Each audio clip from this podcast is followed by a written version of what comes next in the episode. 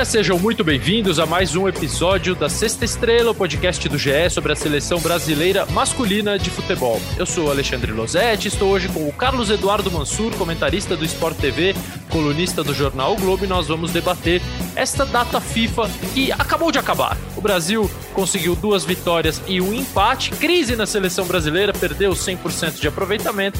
Obviamente eu não estou falando sério, não é uma crise. O Brasil pela primeira vez não venceu uma partida nas eliminatórias para a Copa do Mundo. Agora são 11 jogos, 10 vitórias e um empate. A seleção venceu a Venezuela por 3 a 1 em Caracas, empatou com a Colômbia 0 a 0 em Barranquilha e, por fim, na sua atuação mais convincente, acredito não só desta data FIFA, como de toda a eliminatória, venceu o Uruguai por 4 a 1 em Manaus.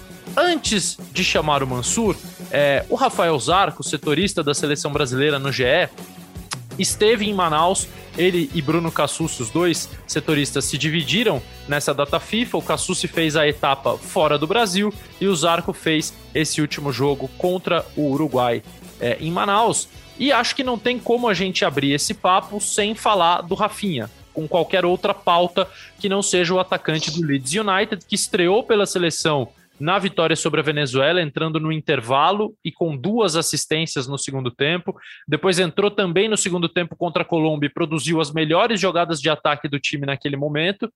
Titular pela primeira vez contra o Uruguai, marcou dois gols. Ou seja, Rafinha é o grande nome da seleção brasileira nessa data FIFA. Agora, será que isso significa que ele já é reconhecido pela torcida brasileira, o Rafinha deixou o país antes de estrear como jogador profissional. Ele foi promovido ao elenco do Havaí em 2016, mas não chegou nem a jogar pelo time principal do Havaí. Se transferiu antes disso para o futebol português, jogou no Vitória de Guimarães, no Sporting, depois no Rennes da França, até que Marcelo Bielsa pediu a sua contratação para o Leeds United. Zarco, como foi é, a reação do público à presença do Rafinha? Existia uma expectativa que ele pudesse jogar, mas eu acho que ele mudou o status dele é, nessa partida contra o Uruguai. Ou já havia antes um frisson, uma pressão, uma loucura de torcedores no estádio, nos acessos, no hotel, pelo Rafinha. Conta pra gente como é que foi essa relação, Zar. Grande Losete, prazer participar aqui de volta ao Sexta Estrela. É... Olha, eu vou te falar uma coisa eu, eu fiquei muito perto, óbvio, né, da, da seleção em quase todos os momentos. E o Rafinha passava absolutamente é, incólume, né? Ninguém notava ele. Ninguém o notava, né? Tanto em ônibus, não houve nenhuma gritaria por ele, absolutamente nada.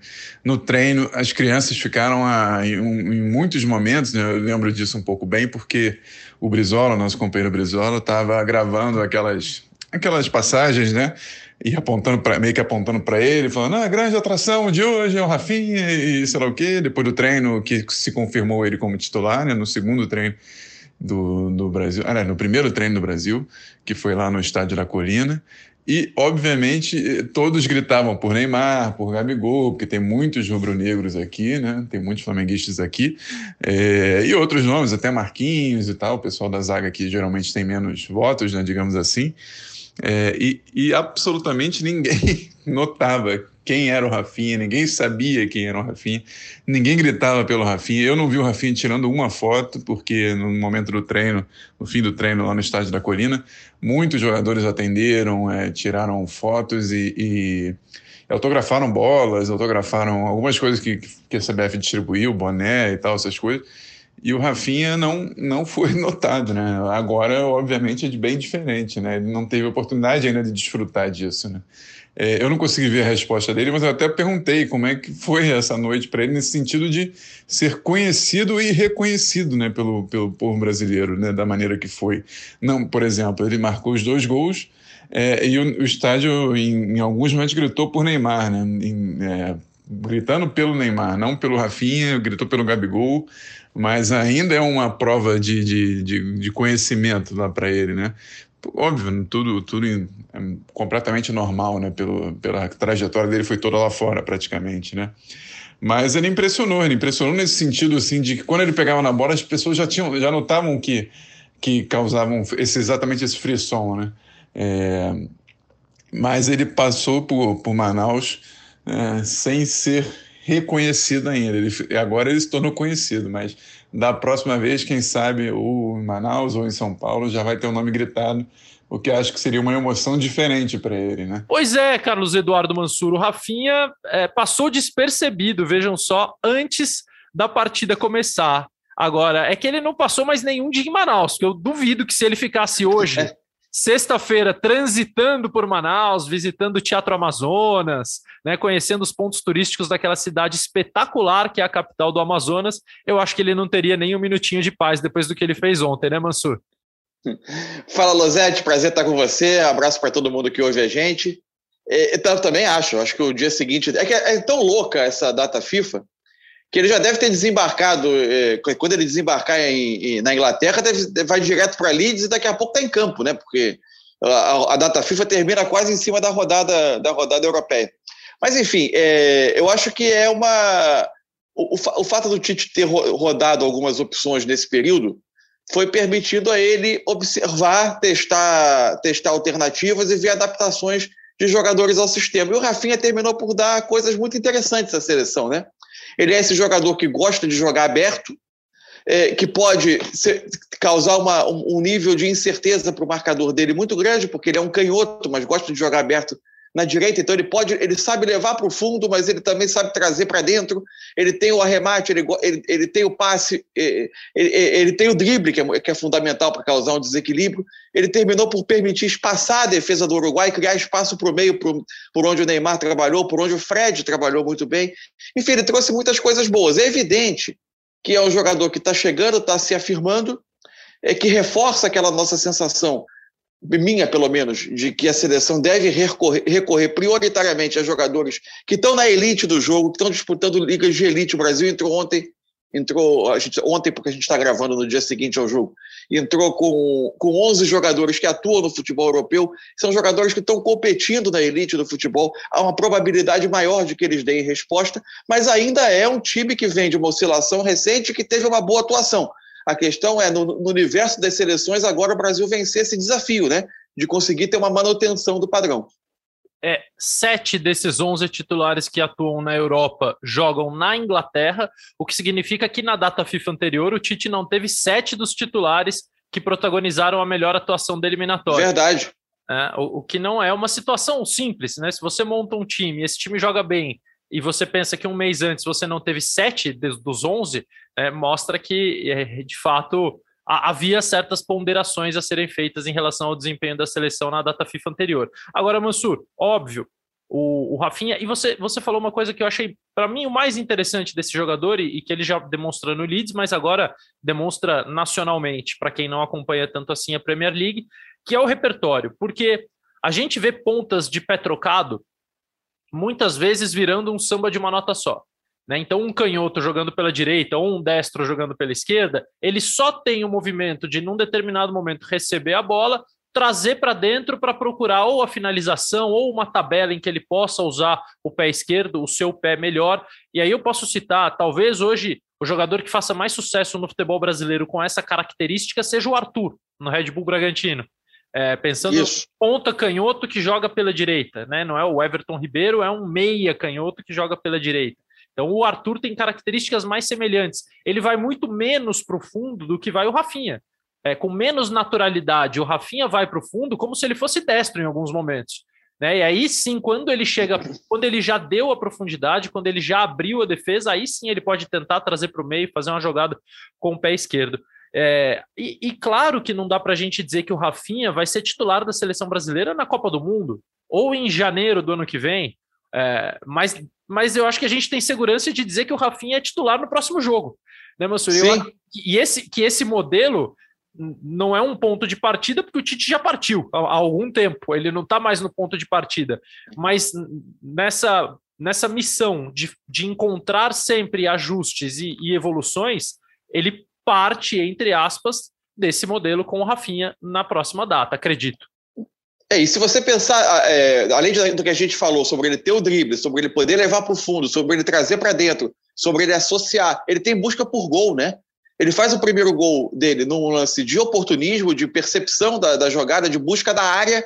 A seleção, por vezes, tinha uma dificuldade de pisada de área também, né? Com essa formação com um ponto aberto para um lado, os dois meias que trabalham por trás do, do, do centroavante, ela tinha uma dificuldade de pisada de área. No, no, no, gol do segundo tempo, a corrida dele em diagonal, buscando, se, ofere, se oferecendo ao passe em profundidade do, do, Neymar, também é muito interessante. Ou seja, é um jogador que não tem movimentos tão previsíveis assim. Isso dificulta muito a marcação. E acho que sim, acho que é isso. A gente não tem como. É um jogador que se firmou agora, está chegando à seleção. É, a continuidade é sempre um desafio, mas eu acho que ele se tornou, nesse momento, a primeira alternativa. A, a opção, a, o plano A para aquele setor direito do ataque. E para trazer o Zarco de novo para o nosso papo, a, a, atuação do Brasil, pensando coletivamente, foi muito importante, né? Porque é, a, acho que a pergunta que mais se fez, ou o debate que mais se fez durante essa eliminatória, foi o seguinte: ah, o Brasil tem resultado, mas não tem desempenho. O que eu considero uma meia-verdade, porque ninguém faz 10 vitórias e um empate sem ter desempenho. É impossível uma seleção atingir essa pontuação sem jogar bem. Assim como a Argentina, que tem 25 pontos, 6 a menos do que o Brasil, também não teria se não jogasse bem. A Argentina está jogando bem. É, são as duas melhores seleções dele. E a gente. E, e, desculpa te interromper, perdão. É só que porque eu acho que a Argentina ela mostra um pouco como é a nossa relação, por vezes, com o futebol e com a seleção, né? O recorte de bom momento da Argentina ele é, ele é curtíssimo. A gente tende a hipervalorizar alguns resultados e desempenhos de rivais e ser extremamente rigoroso com a seleção, o que é até bom, porque a gente está sempre criando um ambiente de. Quando, quando é uma cobrança saudável, quando não é uma cobrança histérica, a gente, a gente até pode criar um ambiente de evolução para a seleção. A gente, a gente acabou achando um time, encontrando um time que teve o, o, o fato de ter encerrado o jejum de títulos e aí criado um ambiente de leveza em torno desse time, mas que conclui uma Copa América numa final extremamente igual com o Brasil, decidida num erro individual do Lodge, que foi infeliz naquele lance ao cortar a bola, mas um jogo absolutamente igual. O Brasil passou muito perto de empatar o jogo. É, depois ela tem um jogo com a Venezuela, em que ela vence após ter um 11 a 10, porque teve a expulsão numa entrada louca do defensor no, no, no Messi, que quase causa uma tragédia futebolística. É, depois ela vence a Bolívia em casa, né? E teve, e aí sim, ela vem fazer um bom jogo com o Uruguai, que aliás o Uruguai tem que ver, porque ele tem, tem sido um, um, um parâmetro de boas atuações de rivais, é porque a coisa lá tá, também não anda bem. E ontem ela teve um jogo difícil com, com o Peru também, não foi, não foi simples.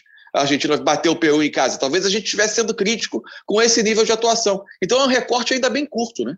É, e, e, que a Argentina, ela hoje joga de maneira mais segura e mais é, prazerosa, me parece, até para quem assiste e para quem joga, do que nos últimos tempos. Então, nota-se, claro, uma evolução da seleção argentina. Agora, concluiu-se que a Argentina estava melhor do que o Brasil depois que a Argentina fez 3 a 0 no Uruguai. Aí o Brasil foi lá e fez 4. é verdade. Talvez a Argentina ainda não esteja melhor do que o Brasil, mas o fato é que são duas seleções que estão jogando muito bem. É, aliás, a última derrota do Brasil foi para a Argentina e a última derrota da Argentina foi para o Brasil. Né? São seleções que sustentam invencibilidades longas, a do Brasil um pouco menos porque perdeu a final da Copa América, mas antes dessa derrota também era uma invencibilidade mais longa. E a Argentina não perde desde a semifinal da Copa América de 19, quando foi derrotada para o Brasil. Não significa que o desempenho desde então tenha sido maravilhoso nessa discussão. Mas o Brasil estava aflito por fazer uma atuação como essa. E o Rafael Zarco viveu essa, essa aflição ou esse desejo de tentar é, botar um pouco de. não botar fim, mas pausar um pouco essa questão da discussão em cima do desempenho da seleção. Zarco, é, foi, foi isso que você viu nos treinamentos, e aliás, que bom que você pôde ver treinamentos, né? Os repórteres voltando aos treinos, voltando é, a estar no, nos estádios com público, daqui a pouco em coletivas e zonas mistas pessoais, tomara, isso se dará com a evolução da vacinação, a ascensão da vacinação. É, mas eu acho que você pode sentir de perto isso aí em Manaus, né, Zara? Eu, eu, tenho a impressão de que, que eles queriam muito ter uma atuação como essa, constante, quase 90, não digo, mas uns 70 minutos assim do jogo. Né? É, fez bem para o Tite é, encontrar também duas opções que, nossa, ganharam muito, muitos pontos né, com ele. Que eu estou falando, obviamente, do Rafinha e do Anthony. É, fez bem para os jogadores também conseguir sair jogadas boas o tempo inteiro. Até foi uma matéria que eu fiz, é, é, que a gente fez, né, o Cassucci, sobre mostrando que algumas jogadas saíam, estavam saindo nos últimos jogos, né? A gente separou cinco lances bonitos, assim, de troca de passes, e que o Brasil saiu na cara do gol, e desses cinco lances, por exemplo, só saiu um gol, que foi justamente aquele do Rafinha na ponta para o Anthony, contra a Venezuela. Mas é, o Brasil criava e, e não marcava, ou, ou Ontem, por exemplo, contra o Uruguai, né, nesse, nesse jogo que a gente está comentando, foram inúmeras chances, né? Foram. O Muslera fez nove defesas na partida toda. Foram. É, é, o Brasil criou com, de todas as maneiras, foi pela esquerda com o Alexandro, pelo meio com tabela com Neymar e Paquetá, em arrancada do Rafinha, em, em troca de passe com o Fred.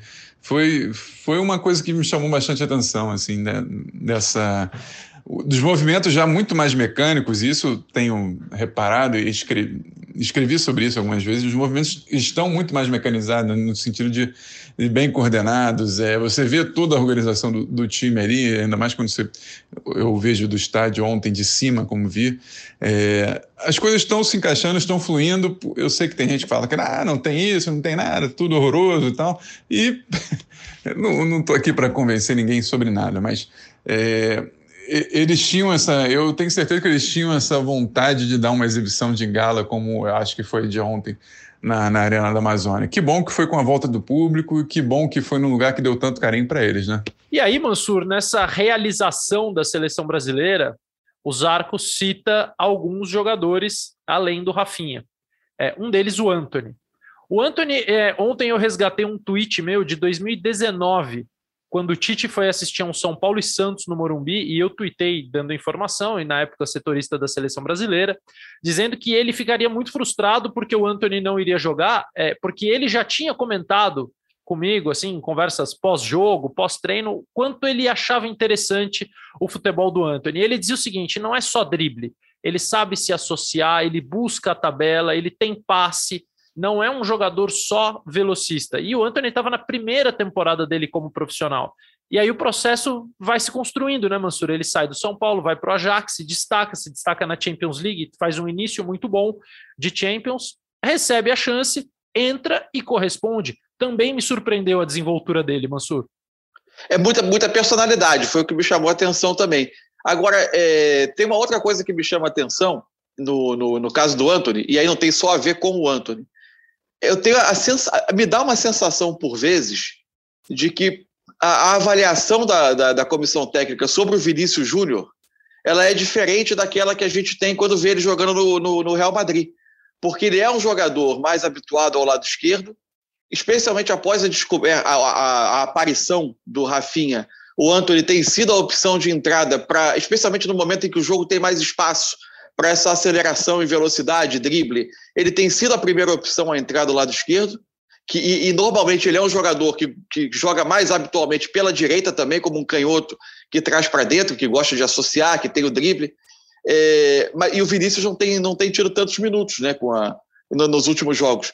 Isso me dá uma sensação de que talvez a avaliação sobre o Vinícius não seja a mesma que, pelo menos eu tenho quando vejo ele no Real Madrid. Um jogador que vem evoluindo também gradativamente e se tornando uma opção mais madura, talvez, para a seleção. E, de fato, os minutos que teve na seleção não foram grandes exibições do Vinícius, mas talvez isso dependa também de ganhar esses minutos para ter confiança. Um jogador que se alimenta muito de confiança. Mas isso não invalida a opção pelo Anthony de forma alguma. Um jogador que, que tem muita coisa interessante a oferecer, especialmente a personalidade com que ele joga. Né? É, ele, ele tem entrado e tem tentado as jogadas que ele habitualmente faz é, no clube.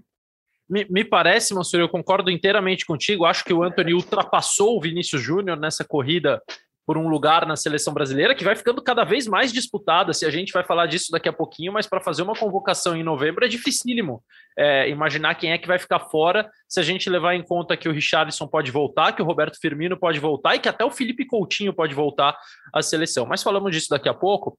É, eu tenho a sensação que é, concordo inteiramente contigo, mas que isso foi conquistado naquele jogo contra a Venezuela.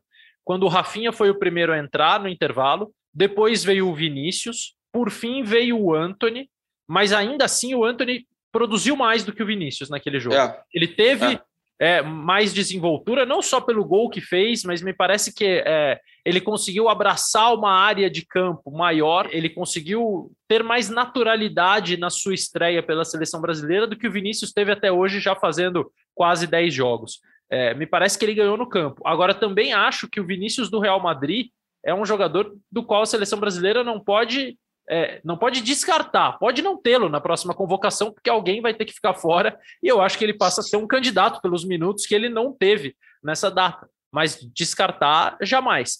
É, e, e para abraçar um pouco mais essa ideia de uma atuação coletiva muito boa e a gente não focar só no Rafinha, um jogador que cresceu muito foi o Fred, né, Mansur? Eu acho que ele teve.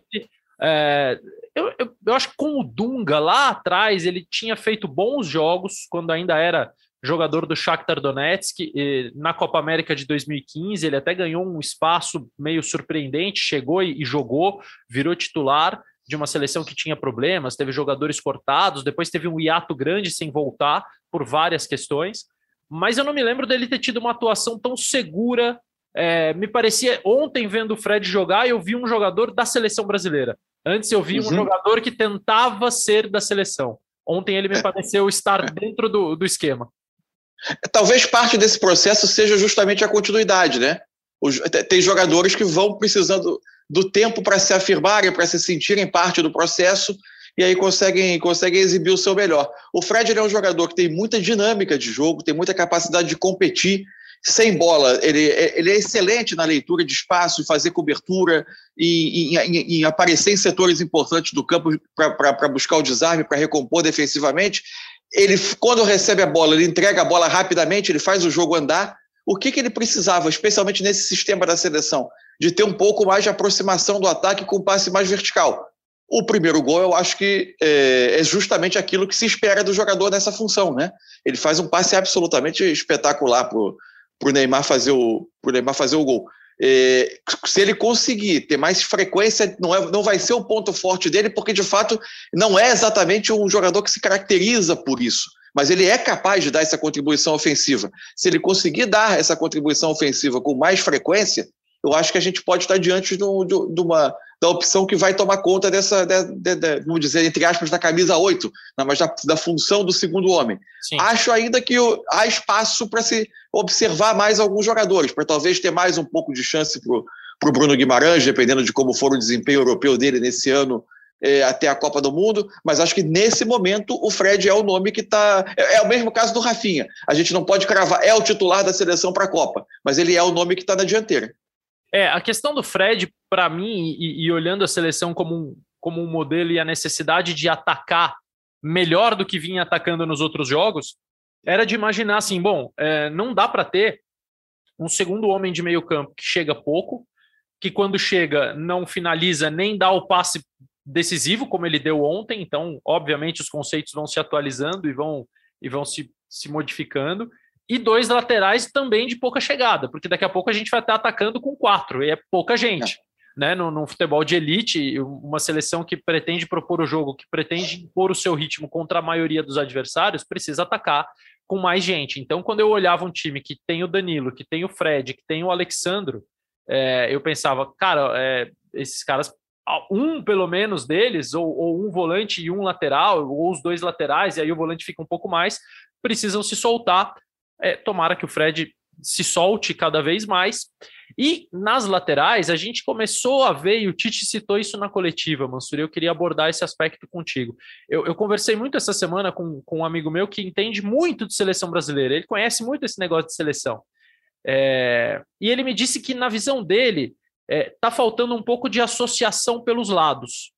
É, o Brasil tinha, com, vamos supor, no primeiro modelo do Tite ali, é, Marcelo ou Felipe Luiz com o Neymar e a chegada do Renato Augusto, do outro lado o Daniel Alves se associando com o Felipe Coutinho e o Paulinho muitas vezes participando, ou o Neymar na sua movimentação, ou o Gabriel Jesus como nove, e que nessa seleção ele está sentindo um pouco de falta desse tipo de jogada.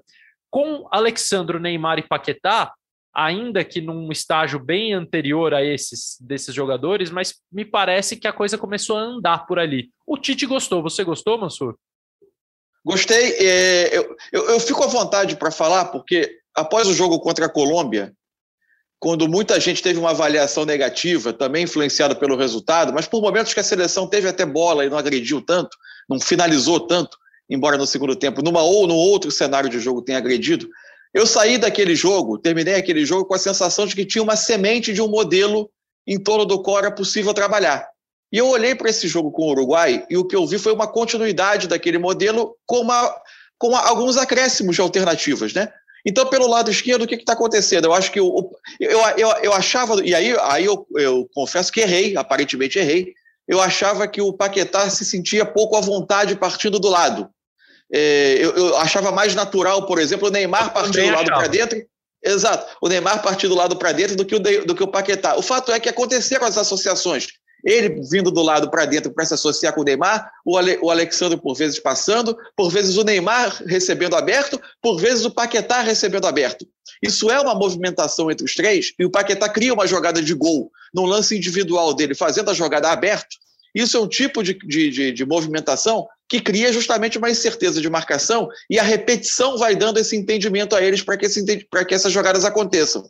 E aí, se a gente for para o outro lado, é, o, o, onde jogou o Emerson ontem, que naturalmente é um jogador de mais presença ofensiva até do que o Danilo, que ele tende a ultrapassar mais, por vezes a seleção inverteu o seu eixo no jogo, né? Por vezes o Alexandre ficou um pouco mais para o Emerson fazer essa passagem, embora ali tivesse um ponta que normalmente ocupa o corredor, mas por vezes o Rafinha vinha para dentro e o Emerson fez a, fez a ultrapassagem num, num, num timing até correto, mas é algo que precisa ser exercitado mais. Foi o primeiro jogo é, que o Emerson começou em algum tempo, não, nem sei se ele já tinha, você que tem esses números melhor do que eu, eu não sei se ele já tinha começado uma outra partida, não sei se na Copa América ele começou algum jogo, não, a minha memória está me matando aqui agora, mas enfim. É, ele, é ele tem menos minutos de seleção do que o Alexandre, claramente. Então é, é, uma, é uma movimentação que vai precisar ter um pouco mais de, de, de rodagem para acontecer essa associação pelos lados. Mas, mas o que eu acho fundamental é sair desta data FIFA com um, um esboço de modelo que se manteve mesmo com cinco alterações do time de um jogo para outro, a maioria delas no setor defensivo para que fossem feitas observações, mas sair desse jogo com um desenho e a partir daí evoluir, fazer a seleção chegar a pisar mais na área, fazer ela agredir mais pelo lado também, fazer o padrão de jogo se manter por mais minutos nos jogos.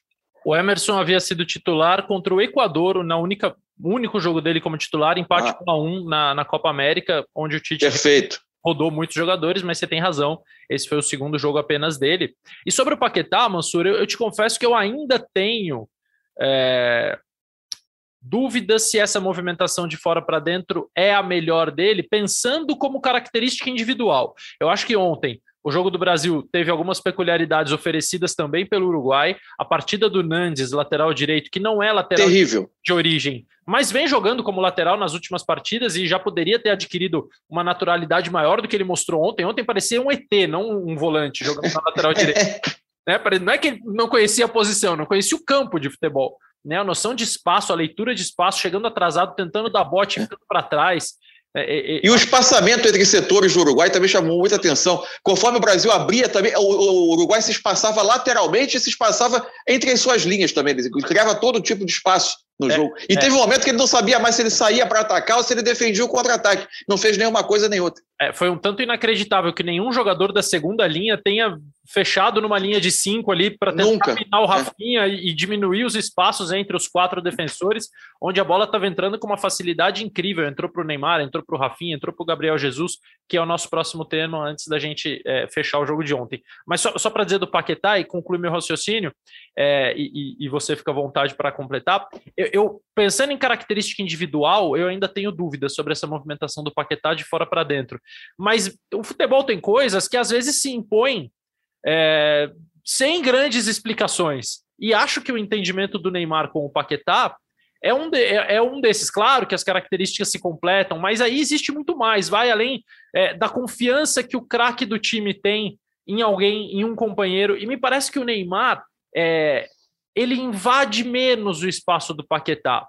Entende? O Neymar é um cara que às vezes ele se movimenta tanto, ele tem tanta ânsia pela bola, por participar da jogada, que muitas vezes ele acaba é, invadindo espaços, entre aspas, assim, para Porque eu acho que ele sabe que a bola vai chegar nele. Exato, exato. E com o Paquetá, ele, ele, ele é mais domesticado, vamos dizer assim. É. Ele tá Eles parecem que gostam de jogar juntos. Exato. É, ele, ele, ele sabe que ele precisa oferecer ao Paquetá o espaço necessário e que ele vai se beneficiar disso. Né? Então, eu acho que ele cria um mecanismo que é natural e o técnico aí não é. O, o técnico não cria, ele tem a função de potencializar isso. Ele tem que perceber e oferecer condições para que eles possam jogar juntos. E me parece que essa proximidade dos dois no campo vem dando frutos. Muito, muito bem observado, muito boa observação. De fato, faz todo sentido, todo sentido. É, e aí, Mansur, o Gabriel Jesus, que eu, que eu falei que era o nosso próximo tema, porque, claro que a gente hoje vai falar das finalizações, ele finalizou mal contra o Uruguai, o Brasil. É, a, a gente até comentou durante o jogo, né, Mansur? no nosso grupo que se o Luiz Soares fosse o centroavante do Brasil, o jogo possivelmente teria sido 9 a 0 10 a 0 é, porque ele é um extra classe, um fora de série, e mostrou isso com aquele gol de falta que ele fez com condições físicas precárias né, no, no final já do jogo, na reta final do jogo. Mas eu achei que o Gabriel Jesus fez um jogo muito bom. É, o melhor dele, assim, na seleção nos últimos bons tempos. O Gabriel não faz um gol pela seleção há mais de dois anos, desde a final da Copa América de 2019. E é lógico que o nosso centroavante precisa fazer gol. E o Gabigol entrou e fez o gol. Então, o debate entre os Gabriéis para essa função de nove, agora que a direita me parece ser momentaneamente do Rafinha, ele vai existir. Mas eu, num todo, eu acho que eu gostei mais do Gabriel Jesus. E eu queria te ouvir sobre isso.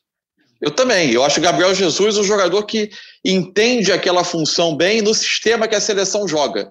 Porque o sistema que a seleção joga, embora você parta na teoria de um 4-4-2, ela não, ela não funciona exatamente como uma dupla de ataque. Né? É diferente do contexto que o Gabigol tem no Flamengo, por exemplo. E o Gabigol tem muitas especificidades de movimentação. É importante para ele ter a dupla, porque ele precisa sair muito para a direita para fazer essa diagonal para dentro, usando o pé esquerdo. É, o, o, o, Gabigol, quando ele é o 9 de referência, algumas diagonais, especialmente se a busca é pelo pé direito, e ele teve ontem que fazer uma diagonal e que ele ia finalizar com o pé direito, é, ele sofre para finalizar, porque ele depende muito da canhota. É, eu acho que são níveis, são prateleiras diferentes. O Gabriel Jesus é um jogador que se afirmou na elite do jogo. Agora, eu não consigo dizer que a posição está preenchida, porque é angustiante a questão da finalização que ele vem tendo na seleção. É difícil você sustentar, ainda mais num, num jogo em que a seleção vai bem, cria tantas oportunidades. Você não conseguir matar o jogo por vezes, porque ele tem a dificuldade da finalização, de fazer a última escolha ali diante do gol. É, por exemplo, eu ainda tenho a curiosidade de ver nesse modelo o Matheus Cunha fazendo essa dupla. É um jogador que tem essa, essa, essa característica do 9 de com imposição, mesmo que no clube ele eventualmente, muitas vezes, jogue para o lado, mas jogue pelo lado, mas ele tem essa característica da imposição e de até empurrar uma linha defensiva para trás e criar mais espaço na frente da área onde trabalha o Neymar, onde trabalha o Paquetá, onde pode precisa pode e precisa chegar o Fred eu tenho vontade de vê-lo ali. Mas no, no, momento eu gostei muito do jogo do Gabriel Jesus, mas acho angustiante a questão da finalização. Ela, ela de fato é preocupante, especialmente se ela criar uma barreira emocional para ele na questão da, da solução das partidas. É, agora, o, o, que ele oferece de jogo, a gente está acostumado a ver. O Gabriel Jesus oferece muito jogo partindo da posição do 9 é, é, participando do jogo. Ele oferecia partindo do lado, oferece partindo da posição do 9. Isso é tradicional, isso é o habitual dele na seleção. Mas eu queria ver ainda uma experiência com o Matheus Cunha. Não sei se isso passa pela cabeça da comissão técnica, é, mas eu gostaria de ver. É, acho o Gabigol um jogador que eu teria talvez no grupo, dependendo da composição dos 23, por ter uma característica própria, por ser um jogador que é, e isso a gente acho que isso parece muito intangível, muito subjetivo, um tanto intangível, mas uma, uma, seleção que disputa torneios com fases eliminatórias em momentos agudos, jogadores que estão que, que, que têm uma estrela, que brilham nesses momentos, que, tão, que, que, que não se intimidam com esse tipo de momento, mesmo que não sejam tecnicamente os melhores, talvez eles, eles eles precisam estar no grupo. O Gabigol tem essa coisa de, de, de, aparecer em momentos importantes, né? Então, talvez tivesse o Gabigol sim no grupo. Mas eu hoje gostei do. E, eu, desculpa te interromper, mas a rotina de decidir jogos também é algo importante, né, moço? É importante. Faz, ele é. decide jogos duas, três vezes por semana. Ok, jogos de nível técnico menor, é, mas decide. É, a, a, é. Ele não joga no Flamengo pensando, puxa vida, olha, aqui o jogo é, é menos ele, não, é. Inglaterra. Não existe isso. A. Ele entrou na final da Copa América e, e, finalizou uma bola importante, que quase foi o gol num jogo dificílimo, né? Ah. Bem ou mal, ele tem essa, essa característica. Eu, eu talvez colocasse ele no grupo. Agora, eu acho hoje o Gabriel Jesus e o Matheus Cunha, tecnicamente, como capacidade de jogo e de competição, eu os vejo à frente dele. É, e, e, gostaria de ver uma, uma mais uma oportunidade para o Matheus Cunha. E seria a primeira nessa função, na seleção brasileira. Isso. Exatamente. Isso Exatamente. tanto passa pela cabeça da comissão técnica, Mansur, que eles convocaram o Matheus Cunha nesta última data FIFA para esta função. Tanto que quando ele foi cortado, veio o Arthur Cabral, que é um 9-9. Né? Uhum. Então, uhum.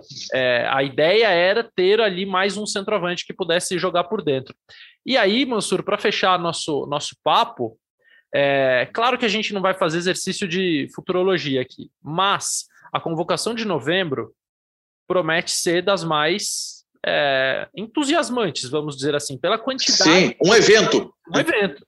É, eu, eu disse o seguinte: se eu fosse o Tite, Mansur, eu falaria o seguinte: olha, eu não vou atrapalhar o Brasileirão, entendeu? Reta final de campeonato, porque aí ele já ganha duas vagas. Ele pode não convocar o Gabigol e o Everton Ribeiro, senão não cabe todo mundo, Mansur. Agora, claro que eu estou brincando, e, e, isso pode ser que aconteça, porque a gente já viu em outros anos, na data FIFA de novembro, o técnico da seleção brasileira não convocando jogadores que atuam no país, porque os campeonatos estão em reta final. Não, não duvido que isso se repita em novembro, mas essa é uma discussão para próximos episódios aqui do Sexta Estrela, e repetida e chata, porque, de novo, eu vou dizer que ninguém tem bom senso e aí cobra um bom senso do treinador da seleção. O mesmo que vaiam. Exato. O mesmo que vaiam quando tem 10 vitórias e um empate. Né? É, é. Não dá para pedir bom senso para quem tem o lado mais fraco da história. Né? Isso, é, a face visível da, da, ele vira a face visível da, da, dessa, desse desgoverno do calendário, né? É, ele, é quem dá a cara, ele é quem dá a cara para convocar o jogador e fazer a, o anúncio impopular, né? Exatamente. E aí não é o Tite, é o técnico da seleção. Quem estiver lá. É. Foi assim com todos os anteriores e será assim com todos os, os sucessores. Então, é, é, aí não dá para pedir bom senso para o treinador da seleção. Mas se a gente fizer um exercício, Mansur, a gente vai caminhar assim com certa tranquilidade até a lateral esquerda. Convenhamos, os três goleiros estão decididos. Né? Alisson, Ederson e o Everton. Se ele não convocar ninguém do Brasil, ele vai buscar um terceiro goleiro para ser reserva do Alisson e do Ederson. Hoje eu acho que o Brasil tem três titulares no gol. É, são, é um nível impressionante, inclusive do Everton, goleiro do Palmeiras. Eu não vou. Você me interrompa se você discordar de alguma coisa, mas com o Daniel Alves. É difícil, hein? Não, não, não, não, faça, não diga isso que você pode se frustrar. É. Com o Daniel Alves inativo, Danilo e Emerson vão continuar sendo convocados para a lateral direita, assim como Alexandre e Guilherme Arana. A, o Arana entra também a questão do futebol brasileiro na esquerda. É. E os quatro zagueiros, a gente já tinha três definidos e o Lucas Veríssimo deu passos muito largos. Muito, muito largos nessas últimas datas. E vale lembrar que o Tite teve confiança de escalá-lo contra a Argentina e contra o Uruguai. É, originalmente, esses seriam os dois jogos do Lucas Veríssimo. O da Argentina acabou se transformando no jogo do Peru, porque não houve jogo contra a Argentina, né? Mas ele, ele estava em campo quando os heróis da Anvisa, como diz Martim Fernandes, entraram no gramado de Itaquera para impedir uma tragédia mundial. É... É, precisamos chamar o Martim aqui para falar com a gente. Precisamos, precisamos. Faremos isso. Então, acho que o Lucas Veríssimo ganhou essa vaga momentaneamente também. Casemiro e Fabinho, tá, tá tudo bem, né? Não, não há. Nem acho que o Fabinho foi brilhante nessa, nessa data sem o Casemiro. Não, é, não. Especialmente na Venezuela, então foi, foi, foi quase trágico. É. Foi, foi quase trágico. A dupla de volantes ali, ele e Gerson, para mim, foi o pior ponto da seleção visto em muito tempo. Era como se não houvesse a dupla de volantes, né? Exato. Nem atacando e nem defendendo. Exato. É, é, então, mas acho que ainda assim, é, a não ser que o Tite traga o Fred para uma função, mas tudo bem. Que, que, coloquemos em discussão o Fabinho. Daí para frente, Mansur, eu não sei o que ele vai fazer. É muito jogador para pouca vaga. É, então eu te pergunto: quatro volantes, Casemiro e Fred serão convocados. Precisam de mais dois. E aí tem Fabinho, tem Gerson, tem Bruno Guimarães, tem Douglas Luiz e tem o Edenilson, que entra nessa questão do futebol brasileiro. Dá para imaginar dois que tenham saído mais vitoriosos, entre aspas, dessa data? É, você diz em termos de meia, de volante? É, ali para essas. Que Casemiro e Fred vão, na minha opinião. É, e, não, eu acho que não. Acho que o, a, o, Fabinho fez jogos que não se, não, ele não se afirmou tanto, mas eu acho que ele não cai da convocação após fazer três jogos como titular. Acho que vai o Fabinho, o Casemiro, o Fred é, sai muito valorizado com a sua posição reforçada e aí eu não vejo, acho que aí a, a, a competição pela quarta, pela quarta posição, eu acho que ela está totalmente aberta. Acho que o Gerson talvez tenha perdido algumas. Vai fica ali sobre, deixando uma interrogação na cabeça do Tite. O Tite vai observar muito o rendimento dele no, no, no futebol francês, porque ele está sendo convocado pelo que ele fez no Flamengo, né? O futebol francês ainda não se afirmou nessa volta à Europa. É, é um pouco estranho, ter... né? Ele ser convocado pelo que fez no Flamengo depois. Porque na época ele deu... É, exatamente. E na época ele nem. Ele, ele, ele não, acabou não tendo tantas oportunidades.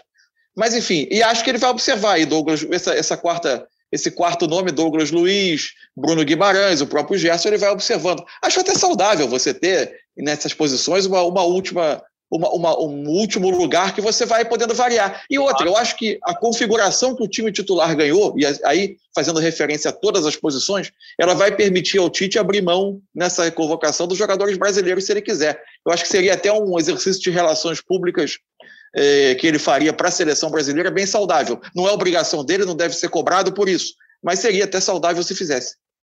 Pois é, eu concordo plenamente contigo. Eu, fiz uma brincadeira com puro, puro de verdade. Acho que pode ser uma boa solução, é, até para a convocação, ele permitir que os jogadores do Brasil fiquem. Mas é uma agonia, né? Você permite que o Gabigol fique no Flamengo, aí o Matheus Cunha vai lá e arrebenta, né? E, e aí, quer dizer, o jogador tem todo o direito também de não ficar satisfeito com isso, de não, de, de querer estar na seleção, porque vale vaga na Copa do Mundo.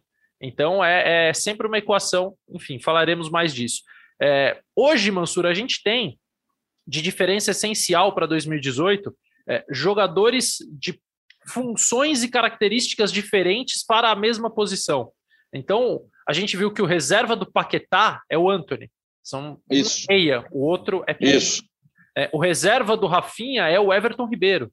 Um é ponta, o outro é meia. Então ele começou com um ponta na direita e um meia do lado esquerdo, depois ele inverteu, colocou um meia na direita, o Everton, e um ponta na esquerda, o Anthony.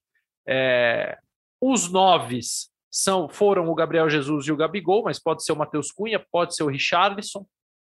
E o Neymar é aquela coisa que a gente não sabe quem é o reserva dele, porque ele nunca sai. É, é. E, e, e, não acho que tenha alguém capaz de fazer como ele faz a função. Talvez o Firmino, é. sem o mesmo brilhantismo, mas... É, a, a, fase do Firmino oscilou demais, né? A, ele oferece, ele, ele, hoje oferece menos garantias, se você olha para o clube, né, inclusive. É, muito, muito. Mas ainda assim, se a gente for bater na tecla do titular e reserva, um, dois, Paquetá, é, Rafinha e Everton Ribeiro na direita, Paquetá e Anthony na esquerda, Gabriel Jesus e mais um como nove, pode ser o Gabigol, pode ser o Matheus Cunha, pode ser o Richarlison, Neymar e algum desses aí que, que sobre do, do, do 9. Ainda assim vai ficar gente boa de fora. Então a pergunta que eu vou te fazer é: na tua visão, quem não pode ficar de fora? Quem... Olha, eu estava fazendo uma lista, eu estava partindo do princípio, eu estava partindo do princípio de como são quatro posições ofensivas, que a gente teria dois jogadores, teria oito jogadores para esse, né, para esse setor, imaginando uma convocação padrão de 23, porque às vezes vem 24, às vezes Perfeito. vem 25. Eu não sei se virão mais, porque, é, porque novembro são dois jogos só, né? Então talvez seja uma convocação de 23 ou 24. Eu tinha feito uma lista aqui do que eu acho que, diante do, de uma continuidade de trabalho e do que apresentaram, é, Rafinha, é, pensando Rafinha, Anthony, embora o Anthony tenha entrado pela esquerda, mas eu, eu, eu, eu é, é coloquei, espelhei Rafinha, Anthony, é, Paquetá continu, e continuaria tendo Vinícius Júnior como, como, uma possibilidade, porque aí você poderia jogar com os lados esses quatro jogadores de acordo com a necessidade. Neymar, é, Jesus, Matheus Cunha e Richarlison. Acho que a gente teria. Na, na, aí, qual é o problema? Ficaria com um, e aí a questão, ficaria com um articulador a menos, né? Um, um, meia, um, um jogador com característica de meia ofensiva a menos na seleção com a saída do Everton Ribeiro. Mas, de fato, a gente não tem é, esse jogador tão à mão assim hoje, pra, tão óbvio, né? Vai depender do que será a carreira do Felipe Coutinho nessa, nesse período de continuidade. E aí a gente vai ter que esperar. Ou eu é. esqueci de alguém? Não, você não esqueceu. A questão é que nessa tua lista ficam fora o Everton Ribeiro, ficam fora o Gabigol e fica fora. Eu tirei os brasileiros, Isso. entre aspas, os e, domésticos. E ainda o Firmino. E fica e fora o Firmino. o Firmino. É, e, e, eu te confesso que eu convocaria o Felipe Coutinho em algum desses momentos, ainda que fosse para ser o 24 ou o 25, é, ainda que fosse para tê-lo no grupo. Eu acho que o Coutinho, primeiro, ele precisa ser resgatado. E é isso que eu ia falar, é um exercício de resgate, era a, minha, era a palavra que eu ia usar. Perfeito. É, é, eu acho que ele precisa ser resgatado em todos os sentidos. Ele precisa. Ele se sentir parte do processo, né? Sentir parte do processo, porque o Brasil pode precisar dele daqui a um ano. A gente não, não sabe o que vai acontecer com ele e com os outros jogadores. e a gente viu em 2018 que muita coisa pode acontecer faltando um ano para a Copa do Mundo. É, eu acho que ele precisa fazer parte do processo. Acho que não pode. É, ele precisa encontrar uma motivação extra para jogar naquele Barcelona, que é um, um hoje um problema para os jogadores, não, não para os espanhóis, porque o Gavi estreou outro dia e já foi titular da seleção espanhola, o Pedro já é titular. Então, enquanto o Luiz Henrique for o técnico da Espanha, os jogadores do Barcelona, ainda que adolescentes, sempre vão ter a possibilidade de ser convocados. Como Luiz Henrique... Ele é o técnico da seleção espanhola ou da seleção sub-20 da Espanha? A gente não sabe direito. É, as duas coisas. Ou do Barcelona.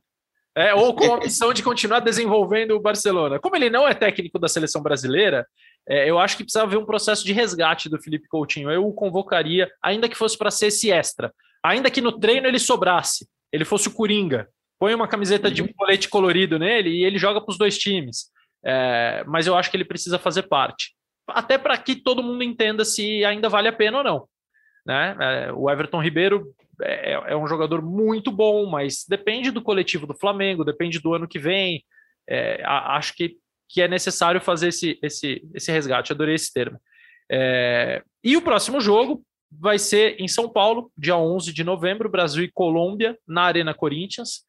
É, e, e assim, usei esse gancho para dizer, Mansur, e aí eu quero fechar com, com mais uma participação do Zarco, porque eu fiquei empolgado vendo o jogo pela televisão, é, com, a, a, com o barulho, com a reação dos torcedores. É muito legal quando. O Brasil tem uma série de problemas de logística, é um país muito grande, alguns gramados não são bons, é, espalhados pelo país e, e, nem nos grandes centros. O Rio de Janeiro hoje dificilmente oferece um gramado. É terrível, terrível. Né?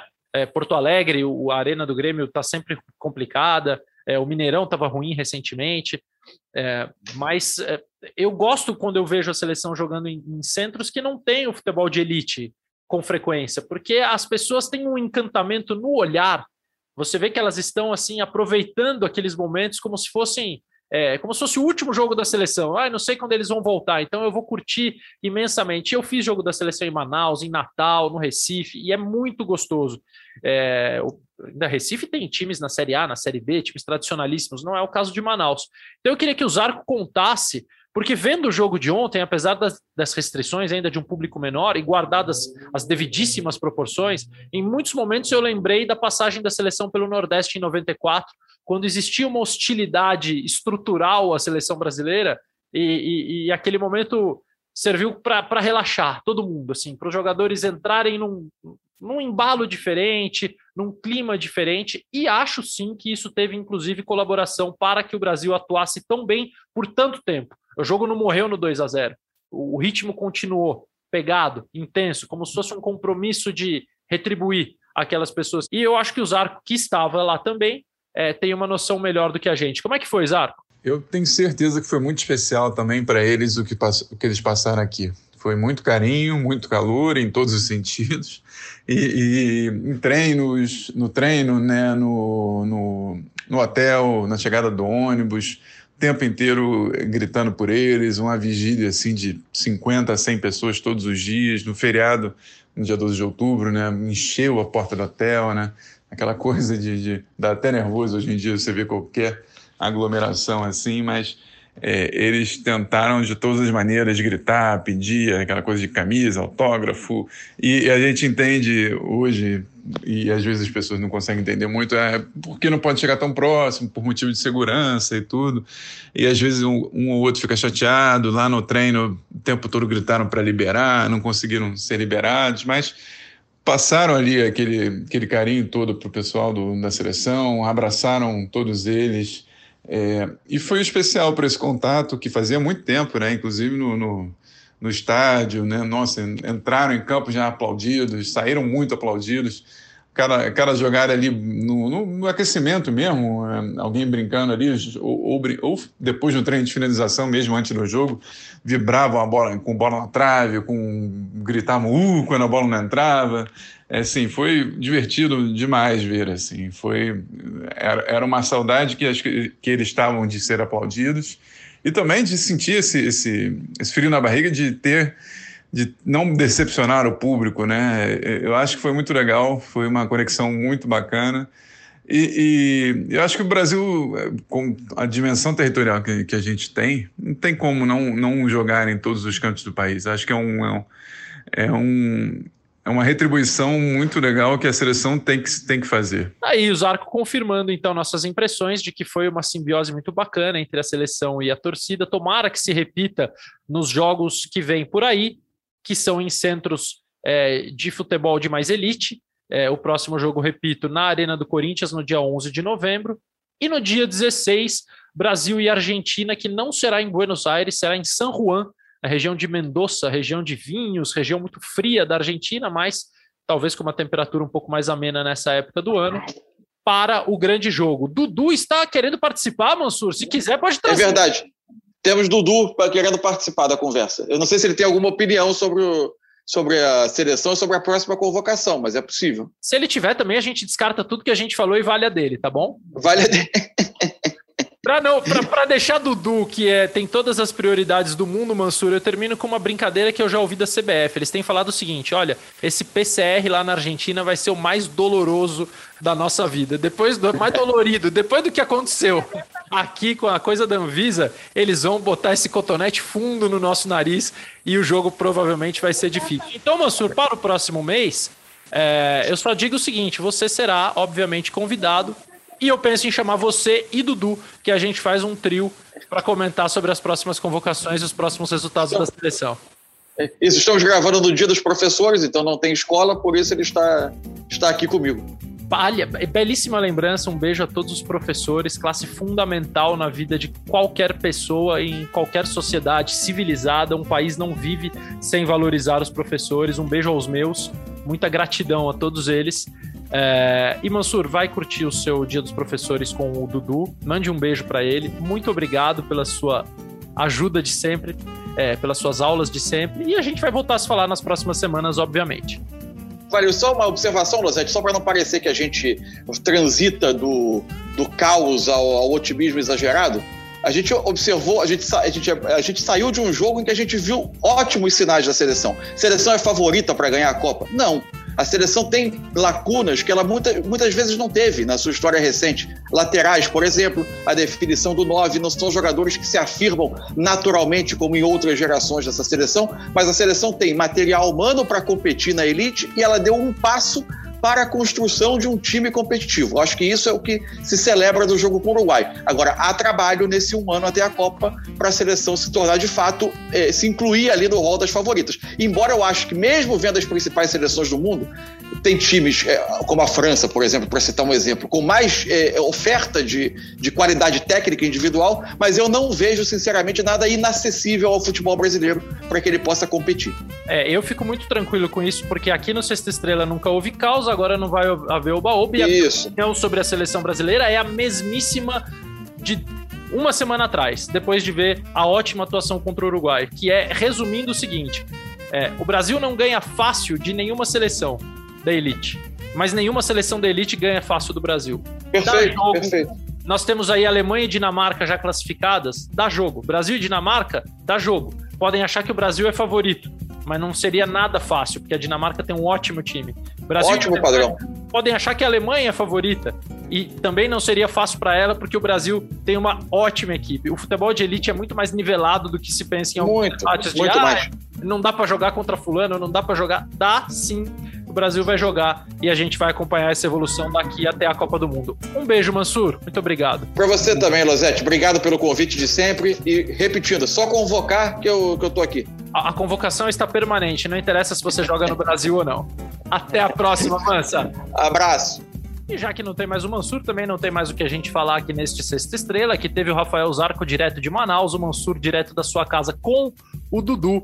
A edição do Pedro Suaide e equipe, ele ficou super feliz quando ele ouviu esse Pedro Suaide e equipe, ele disse que parece aqueles advogados que tem o nome de todos os sócios na parede do, do escritório, mas ele obviamente é o líder desta equipe, Pedro Suaide, a coordenação do Rafa Barros. E semana que vem a gente volta para falar mais sobre a seleção, convocação, essa complicação toda que o Tite vai ter para escolher nomes é logo ali. Daqui a pouquinho já chega é, novamente a vez de escolher jogadores e a gente vai acompanhar tudo por aqui. Combinado? Valeu, gente, até a próxima.